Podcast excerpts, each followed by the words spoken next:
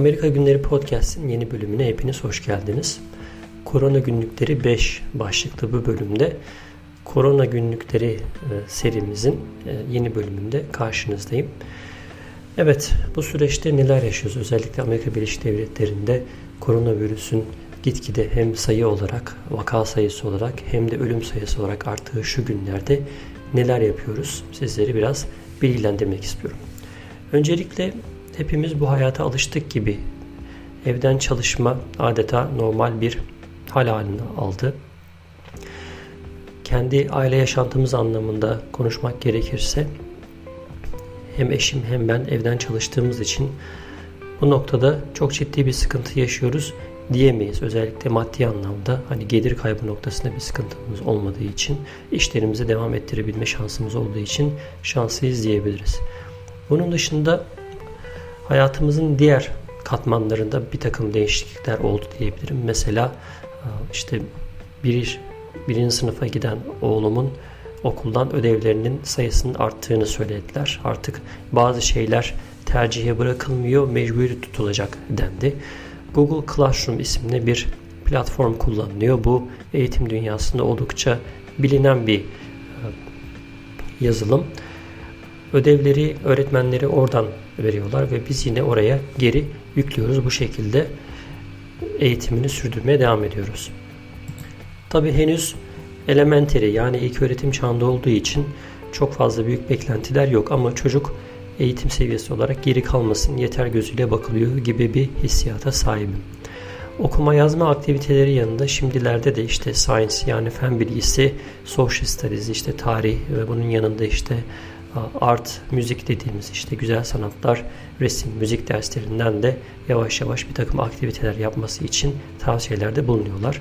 Öğretmeniyle haftada iki kez yüz yüze görüşme yapıyorlar. Bu yine Google'ın bir uygulaması olan Google Meet üzerinden gerçekleşiyor. Evet.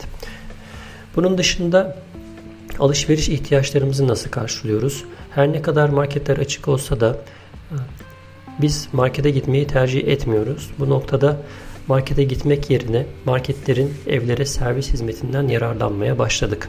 Özellikle burada toptancı olarak bilinen işte Costco, BJ's, Sam's Club e, gibi kuruluşlardan biz Costco'yu tercih ettik. Instacart isimli bir uygulama var. Bu aynı zamanda ayrı bir uygulama olarak da çalışıyor. Yani şöyle Costco ile anlaşması olduğu için Instacart üzerinden sizin için alışveriş yapacak birileri sizin yaptığınız listeye göre ilgileniyorsa şayet bu alışveriş listesini alıyor. Ben bu alışverişi yapacağım diyor. Seçiyor. Ardından gidip sizin için alışveriş yapıyor ve kapınıza kadar getiriyor. Tabi normal fiyatların biraz daha üzerinde bir fiyat ödüyorsunuz. Ee, ürünlere daha fazla ödüyorsunuz. Bahşiş vermenizi istiyor. Mutlaka tabii ki bu e, aracı firma olduğu için e, fiyatlarda bir şişme oluyor. Fakat şu süreçte özellikle yani dışarı çıkmanın çok sıkıntılı olduğu ve ki Costco gibi büyük toptancı kuruluşlarının bile aslında insanlar arasında mesafe koymasından dolayı alışverişlerin bile normalin üzerinde bir zaman e, tuttuğunu düşünürseniz çok da mantıklı. 2 saat içerisinde geldi. Bunu iki kez denedik. Bunun dışında Instacart üzerinden direkt hani istediğiniz ürünleri istiyorsanız farklı marketlerden de alışveriş yapmanız mümkün. E, duyduğum kadarıyla bazı marketler mesela bir hafta sonrasına teslimat e, tarihi veriyormuş. Bu da yoğunluktan dolayı şu an çünkü ciddi anlamda bir talep var Instacart'a. Tecrübemiz nasıl? Costco ile olan Instacart üzerinden yaptığımız alışveriş tecrübemiz. Kısaca ondan bahsetmek gerekirse öncelikle Costco üyeliğiniz olması gerekiyor.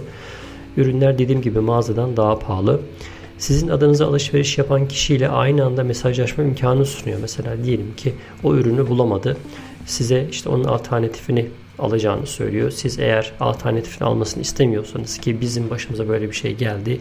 Belli sebeplerden dolayı belli ürünlerin alternatiflerini almıyoruz.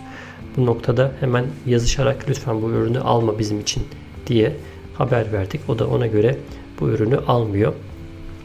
Duyduğum kadarıyla Instacart'ta çalışanlar bahşişe göre iş seçiyorlarmış. Yani siz orada bir bahşiş miktarı koyuyorsunuz. Yani Instacart üzerinden birisiyle anlaşmadan üzere. Genelde %5 olarak belirleniyor bu ürün. Bu ücret. Fakat %5'in üzerinde bahşiş de verebiliyorsunuz.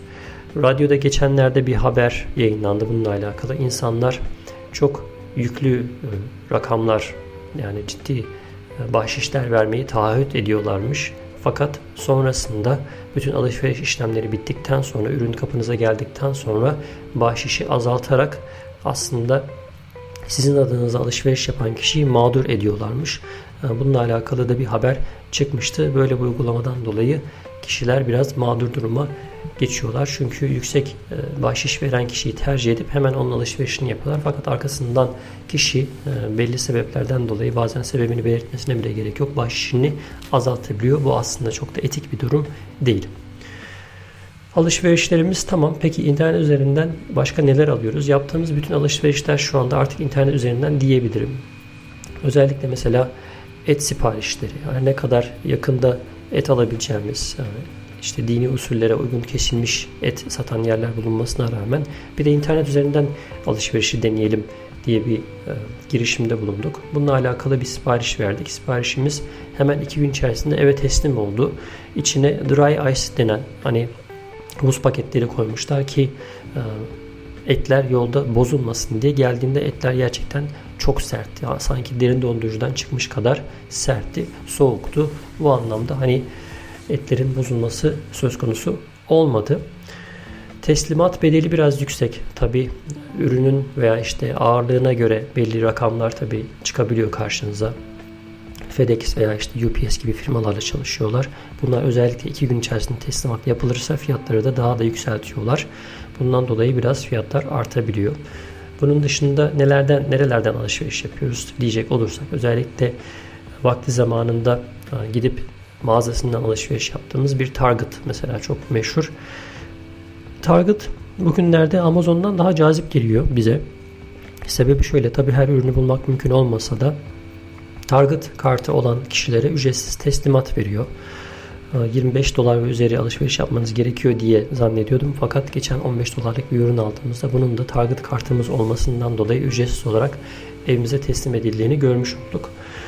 Amazon'dan daha az gelmesi mutlaka talepten dolayı. Amazon şu an çok ciddi bir talep e, ile karşı karşıya. Bu yüzden Target'ın e, talep seviyesi biraz daha az ama işte diş macunu, el sabunu gibi çok nadir bulabileceğiniz şeyleri e, farklı ürünler de olsa istediğiniz kalitede veya istediğiniz fiyatta ve istediğiniz bu ebatta olmasa da bulabilmeniz mümkün oluyor. İşte kırtasiye malzemeleri mesela yine Target'tan alınabiliyor. Amazon'da durum nasıl? Amazon'da her şeyi bulmak mümkün fakat teslimatlar şu an biraz gecikmeli. Amazon'da e, özellikle bu koronavirüsü sürecinde daha önceden e, mevcut olan Amazon Pantry dedikleri market alışverişi yine bunlar e, perishable olmayan yani böyle et gibi hani süt gibi bozulması söz konusu olmayan kuru gıda üzerine kurulmuş bir sistem. Fakat bunda problem böyle bir şey denediğimizde Costco'nun 2 saat sonra teslimatına nazaran Amazon'un bize bir ay sonrasında teslimat tarihi vermesi bizi doğrudan tabii Costco'ya yönelmemize e, sebep oldu. Çünkü Amazon'un bu şekilde Instacart gibi çalıştığı alışveriş yapan kimseleri yok. Normal e, teslimat hattı üzerinden bunları gerçekleştiriyor. Anladığım kadarıyla e, belli warehouse'larda yani depolarında bu ürünler mevcut değil. Belli yerlerden gönderiliyor. Bunun dışında alışveriş noktasında yine mağazaya gitmekten çekindiğimiz Home Depot özellikle ev alışveriş, ev inşaat malzemeleri e, satan bir mağaza. Bunun şu anda internet üzerinden satışları devam ediyor. Özellikle e, bu tip cihazları mesela ben çim biçme makinesi aldım. Amazon üzerinden almaktansa Home Depot'dan almayı tercih ederim. Sebebi de herhangi bir arıza olması durumunda mağazaya götürüp bırakabilme kolaylığının olması. Aksi takdirde Amazon için e, bunları geriye postalamanız gerekebiliyor. Böyle bir şey söz konusu. Yine Costco'nun üyelerine e, yönelik internet mağazası, alışveriş mağazası var. Bunlar bahsettiğim hani market alışverişleri dışında işte televizyon gibi, işte mobilya gibi ürünlerin satıldığı bir internet sitesi. Buradan da alışverişler yapılabiliyor. Bu da bir hafta içerisinde siparişimiz geldi. Oradan yaptığımız bir alışveriş. Neden bu kadar alışveriş yaptık diye soracak olursanız e, aslında imkanım olsa size göstersem Amerikan e, devleti, hükümeti vergi ödeyen herkese vatandaş olsun olmasın yardım yapma kararı aldı. Bunda Trump'ın özellikle yaklaşan seçimler için yatırım e, düşüncesi de vardı. Bize bu bu anlamda bir maddi yardım geldi. Hemen herkese olduğu gibi Amerika'da yaşayan vergi ödeyen herkes için bu geçerli. Yeni bir paket üzerinde çalışıldığı söyleniyor. Bu her ne kadar hani bizim gibi hala çalışan e, maddi anlamda ihtiyacı olmayan ailelere bir şekilde gelmiş olsa da özellikle şu an işini kaybetmiş ve maddi anlamda kirasını dahi ödemekte zorlanan insanlar için aslında bir gelir kapısı olmuş oldu. Şimdilik korona günlüklerimiz bu kadar.